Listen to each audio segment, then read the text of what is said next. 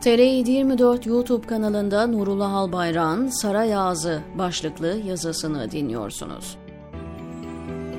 Kültür ve Turizm Bakanlığı'nın internet sitesinde geleneksel Türk halk müziğinde ağızlar başlıklı bir not var.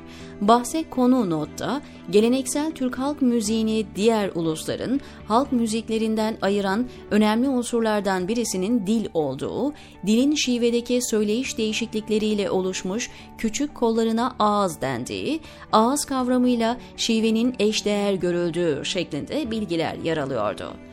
Aynı notta uzun havadan kırık hava türlerine birçok ağız örneği sıralanıyor, farklı bölgelerden ağız çeşitleri örnekleriyle anlatılıyordu. Ağız konusundan bahsetmemin nedeni sarayın sözcüsü, sarayın türkücüsü de denilebilir. İbrahim Kalın'ın İsveç SVT kanalına verdiği yarıda kestiği röportajla ilgili medyaya yansıyan haberdi. Bahse konu röportaj esnasında Kalın, önceden kendisine verilmeyen prompterda cevapları yazmayan ya da kendilerince hazırlanmayan sorular karşısında muhatap gazeteciye sinirlenerek röportajı yarıda kesmişti. Hatta kalın, bunlar FETÖ ağzıdır, bunlar PKK ağzıdır. Biz bu iddiaları defalarca duyduk. Bunların bizi korkutacağını sanmayın gibi alengirli retoriğinden sonra yayının kesilmesini istemişti. Türkiye'deki mevcut rejimi tanıyanlar bu türden üst perde diskuruyla ne kastedildiğini gayet net anlıyorlar. Eğer birisi sesini yükseltip biz bunlardan korkmayız, bunlar saçma sapan sorular ifadelerini kullanmaya başladıysa ve kendisine sorulan soruları cevaplamak yerine karşısındakini ya da kendileri dışındaki kişi ve grupları suçlamaya başladıysa Biliyoruz ki ortada üstü örtülmeye çalışılan bir suç, bir kusur, bir haksızlık, hukuksuzluk ya da bir suçüstü hali var demektir.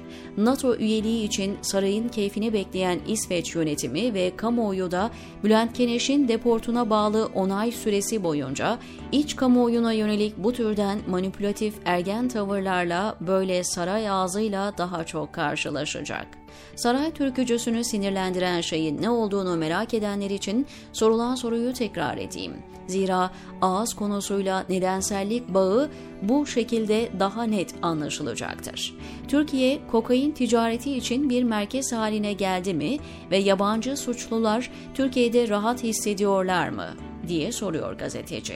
Bu türden bir soruya Süleyman Soylu'nun daha 20 gün önce yaptığı ancak doğruluğu konusunda şüpheler uyandıran haftada ortalama 5 bin uyuşturucu satıcısını veya imalat yapanı gözaltına alıyoruz açıklamasını referans alarak evet ya da hayır şeklinde bir cevap verip gerekçelerini de açıklamak, sorunun devamını da sessiz kalarak geçirmek mümkünken kalın bu dürüst gazetecilik değil. Bunlar saçma sapan sorular. Bu iddiaları defalarca duyduk. Bunların bizi korkutacağını sanmayın diyerek hem karşısındaki muhatabı hem de kendi dışındaki kişileri suçlayarak röportajı terk ediyor. Kalın'ın ifadelerinin ve tavrının muhatap gazetecinin sorusunun cevabı olmadığını, dolayısıyla soru ve cevap arasında bir nedensellik bağının kurulamayacağını söylemek yanlış olmayacaktır. Kalın'ın bu tavrının ve aynı şekilde hareket eden iktidar mensubu ve yandaşlarının tavrının ve söyleminin gerekçesini rejimin FETÖ nefret söyleminde aramak doğru olacaktır. AKP'nin yıllardır bilinçli olarak yaydığı bu nefret söylemi muhalefetin de bilinçli bilinçsiz desteğiyle Türkiye siyasetini maalesef esir almış durumda.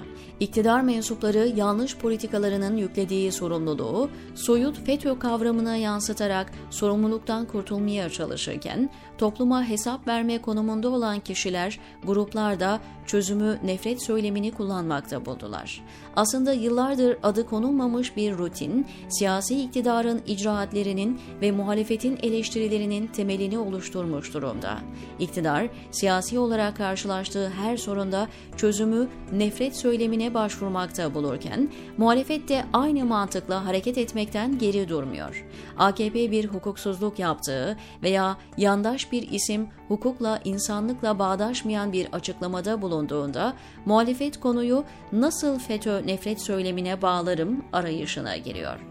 Bulunamazsa bile gerçek dışı bir beyanla konu mutlaka FETÖ nefret söylemiyle ilişkilendiriliyor ve tüm propaganda bunun üzerinde ilerliyor.